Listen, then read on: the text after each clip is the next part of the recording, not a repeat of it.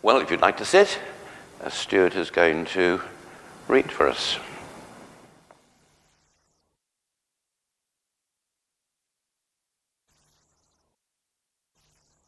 The reading is taken from the Gospel of John, chapter 1, beginning at verse 29. It can be found on page 98 in the New Testament section of the Church Bible. In this reading, we hear of John the Baptist's testimony of who is Jesus, followed by the calling of the first of Jesus' disciples. The next day, he saw Jesus coming towards him and declared, Here is the Lamb of God who takes away the sin of the world. This is he of whom I said, After me comes a man who ranks ahead of me because he was before me. I myself did not know him but I came baptizing with water for this reason, that he might be revealed to Israel.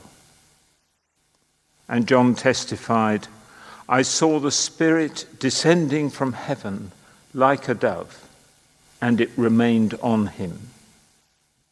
I myself did not know him, but the one who sent me to baptize with water said to me, he on whom you see the Spirit descend and remain is the one who baptizes with the Holy Spirit.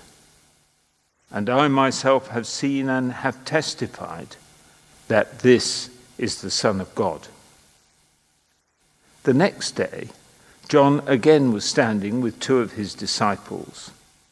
And as he watched Jesus walk by, he exclaimed, Look, here is the Lamb of God. The two disciples heard him say this, and they followed Jesus. When Jesus turned and saw them following, he said to them, What are you looking for? They said to him, Rabbi, which translated means teacher, where are you staying? He said to them, Come and see. They came and saw where he was staying, and they remained with him that day. It was about four o'clock in the afternoon. One of the two who heard John speak and followed him was Andrew, Simon Peter's brother. He first found his brother, Simon, and said to him, We have found the Messiah which is translated anointed. He brought Simon to Jesus, who looked at him and said, You are Simon, son of John. You are to be called Cephas, which is translated Peter. The next day, Jesus decided to go to Galilee. He found Philip and said to him, Follow me. Now Philip was from Bethsaida, the city of Andrew and Peter. Philip found Nathanael and said to him, We have found him about whom Moses in the law and also the prophets wrote, Jesus, son of Joseph from Nazareth. Nathanael said to him, Can anything good come out of Nazareth? Philip said to him, Come and see.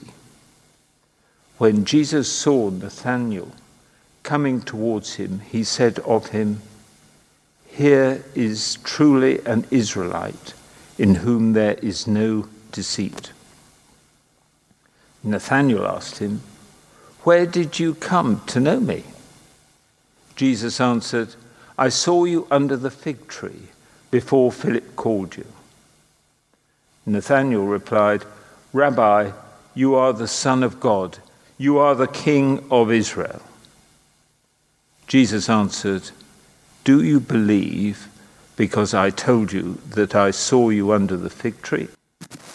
You will see greater things than these. And he said to him, Very truly, I tell you, you will see heaven opened and the angels of God ascending and descending upon the Son of Man. This is the word of the Lord. Thanks be to God.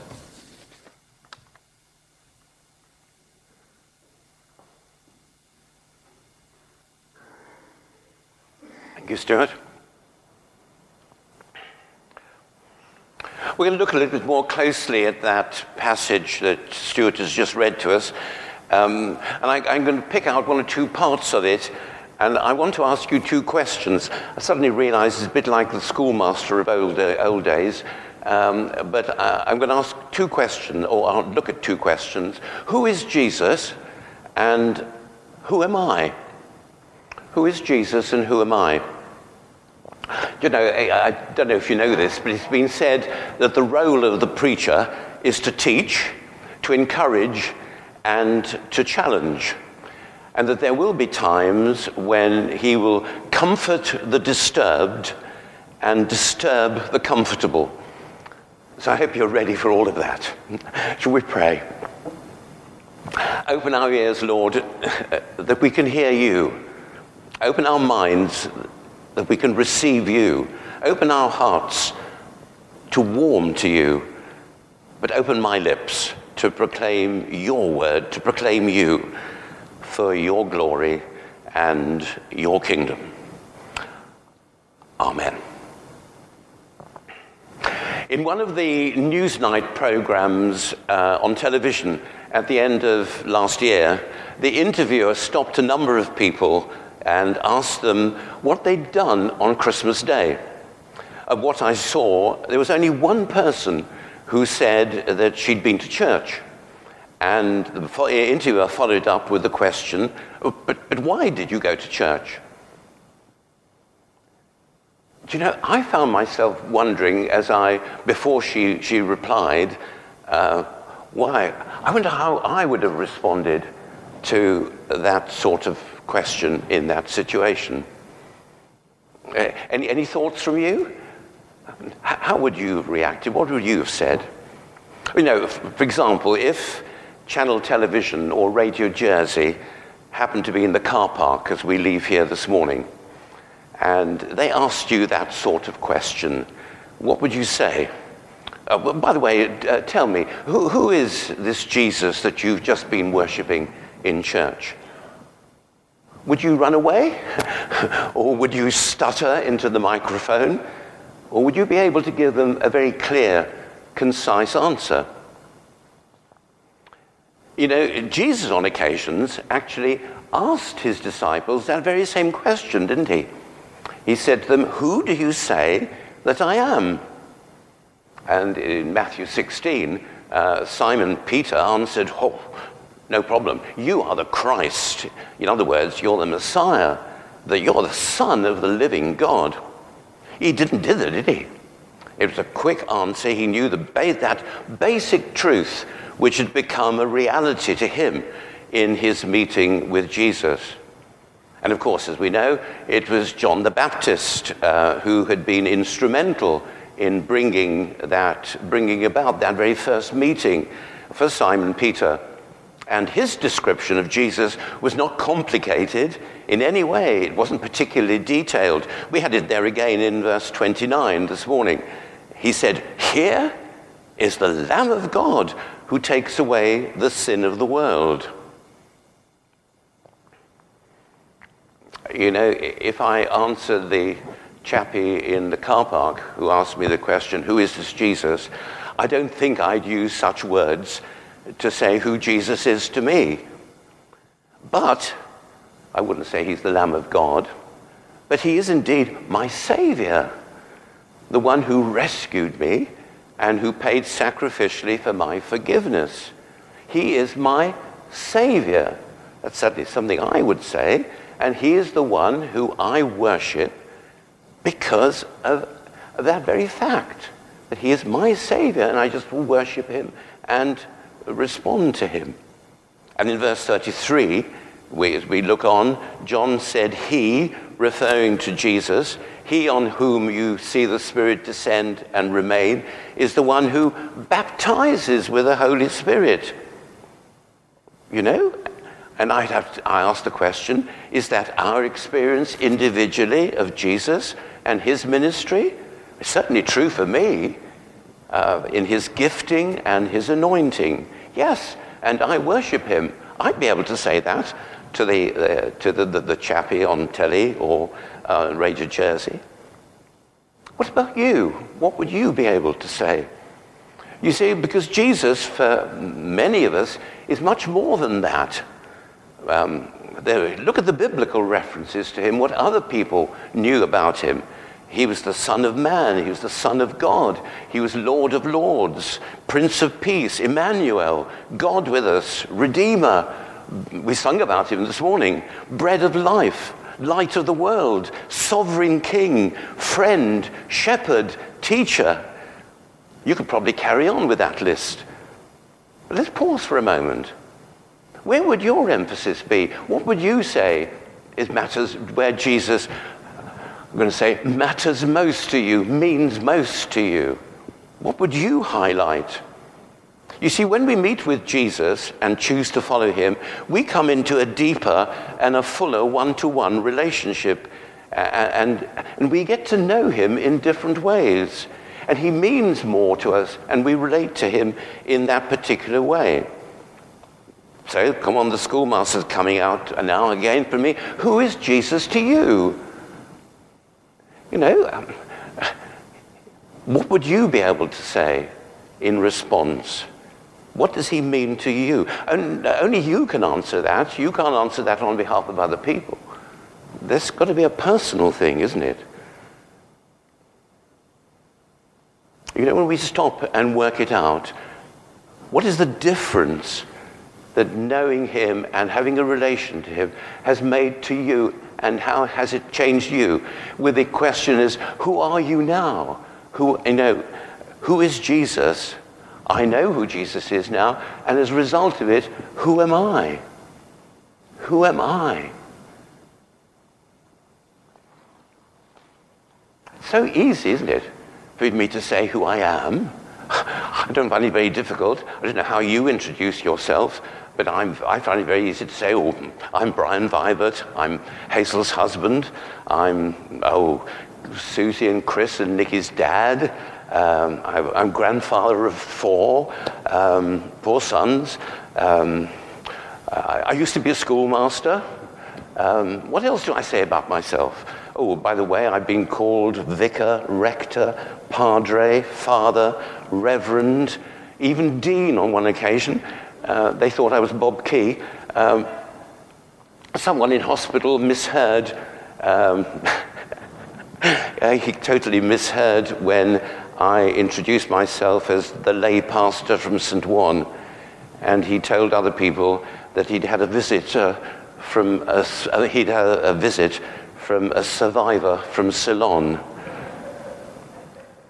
Um, um, and in hospital, again, uh, when asked about religion, I said uh, to the nurse, uh, Christian.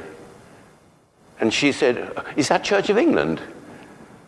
Interesting, wasn't it? But let's remind, you know, if, and, and I'll go on to say, to what extent do we actually say, I'm a Christian, when we introduce ourselves to other people? Because if that's what we are, let's remember that God's word tells us that we're more than that. Well, as Christians, we are saints, we are priests, we are kings, we are ambassadors, we are disciples of Jesus Christ. I was tempted to go to the dictionary and look up Chambers' dictionary. And what does it say about a disciple? You know, that's what we are, we're disciples. It says a disciple is one who professes to receive instruction from another. He, a disciple is a learner. You know, who am I? I'm a disciple or a learner. Am I still learning? As disciples, do you feel you're still learning? Important, isn't it? He's one, uh, the disciple is one who follows or believes in the doctrine of another. He's one who is a follower of Christ. Oh, a follower of Christ. I'm a disciple. Am I still a follower of Christ? Am I still following? Am I following in the fullest sense? There's challenge there, isn't there? The moment we think about, I'm a disciple. What is a disciple? He's a follower of Christ. Am I actually following in the fullest sense? And what about our discipleship in the context of this morning's reading that we've just listened to? Does our walk with Jesus have that freshness and excitement that the early disciples had with their encounter with their Lord? Look in verse 41. The first thing that Andrew did was to go and find his brother Simon and tell him, Hey, buddy, we found the Messiah. And in verse 45, Philip found Nathanael and said to him, We found him about whom Moses and the prophets wrote, Jesus from Nazareth. You see, what Andrew and Philip had discovered was so exciting. It was so convincing that they couldn't wait to pass it on. They'd found a treasure so valuable that they just couldn't keep it to themselves. I wonder how many of us have that same contagious and enthusiastic conviction. You know, have we lost it all? Have we never had it? You know, there's, something missing in our discipleship, I believe, if we haven't and if we aren't. John Poulton, in his book, A Today's Sort of Evangelism, writes, and he says, We are our message. Only what is me will communicate positively. Only what is me will communicate positively. And Nietzsche's challenge has never been more pertinent. He said, Show me you are redeemed, and I will believe in your Redeemer. Show me you are redeemed, and I will believe in your Redeemer. In other words, are our lives speaking to people about Jesus? Does the way we live and behave and speak and react reflect Jesus? Does my manner, my attitude, the me, the me, reveal that Jesus has made me a new person with a new heart, with a new vision, with new purpose, with a new agenda, with a, the promise of a bigger and better harvest of love and joy, peace, patience, kindness, gentleness, goodness, faithfulness, self control. You see, unless there has been that divine transplant and transformation, then sadly, I, I believe uh, there'll be little to communicate. It's important, isn't it? It's so vital. So, so important. But of course, in whatever way we witness to Jesus, we'll meet at times with a kind of response which Nathanael had. he was asked the question Can anything good come out of Nazareth? You know, here was prejudice, wasn't there? It was prejudice. Prejudice based on ignorance in many ways, deep seated prejudice uh, concerning Jesus' humble or- origin. You know, we sometimes say, Can anything good come out of Guernsey? Uh, we, we, joke. I expect it's prejudice in some ways, or it's habit, isn't it? Uh, but in 2023, uh, there is much prejudice against Jesus. I, I, see quite a lot of it. And Satan continues to sow anti Christian propaganda, furnishing an unbelieving world with, uh, with all the arguments. And we can get so easily caught up uh, in, in that trap of answering with counter argument. It is good to be prepared to do so. And you know, we've got no excuse for being ignorant of God's word.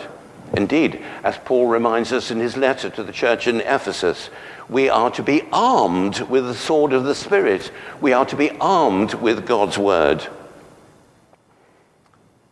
But take note of the very simple way which Philip countered Nathanael's argument not with another argument, but by a simple invitation.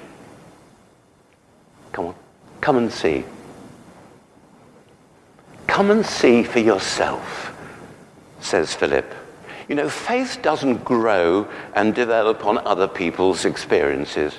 We can help, we can encourage, we can take others by the hand and point them to Jesus, but they have to come and see for themselves.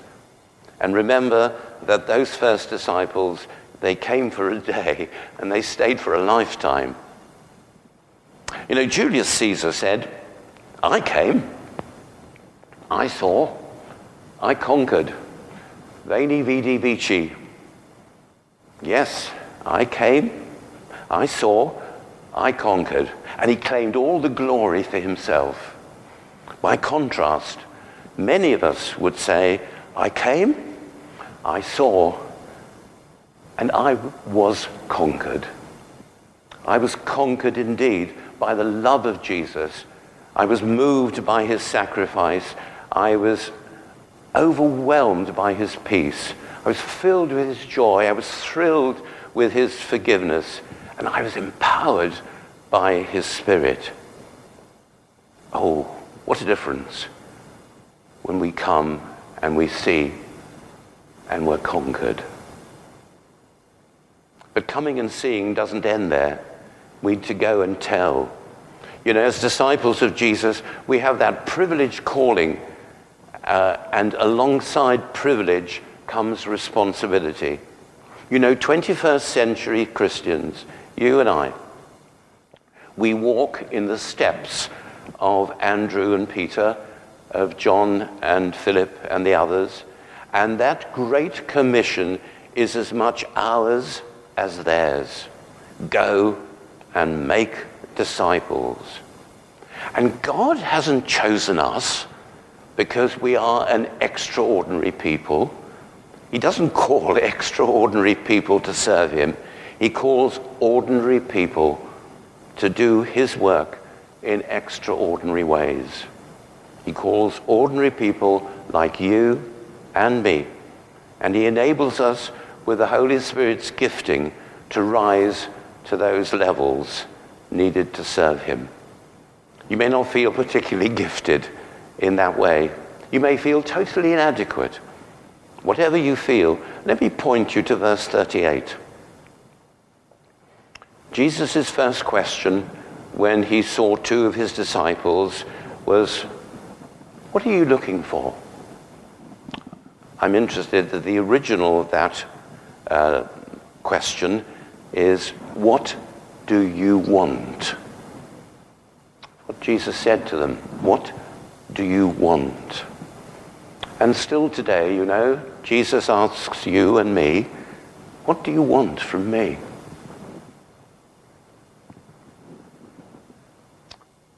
What he gives is only what he can give. Nobody else can. And he actually asks us, What do you want from me? You know, Jesus isn't remote in the lofty heights of heaven.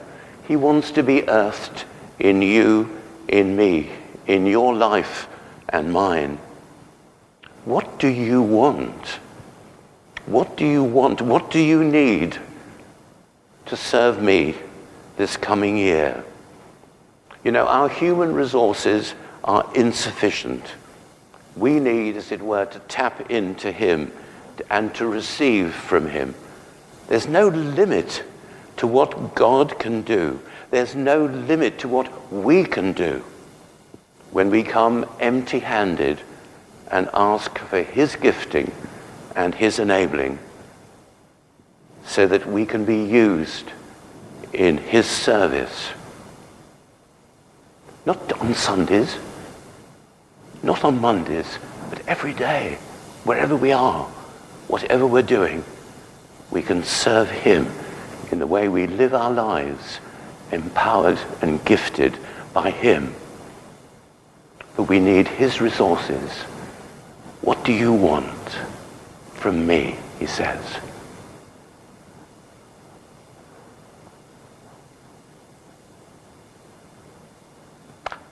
be good, I think, just for a couple of minutes. Should we just sit quietly? How about having an honest chat with our gracious, loving, generous Father? How about telling him now all that Jesus means to you and thank him for that? How about telling him who you feel you now are and who you've been reminded of who you are and what do you want? Let's just have a few moments when we do that now, quietly, individually, in silence.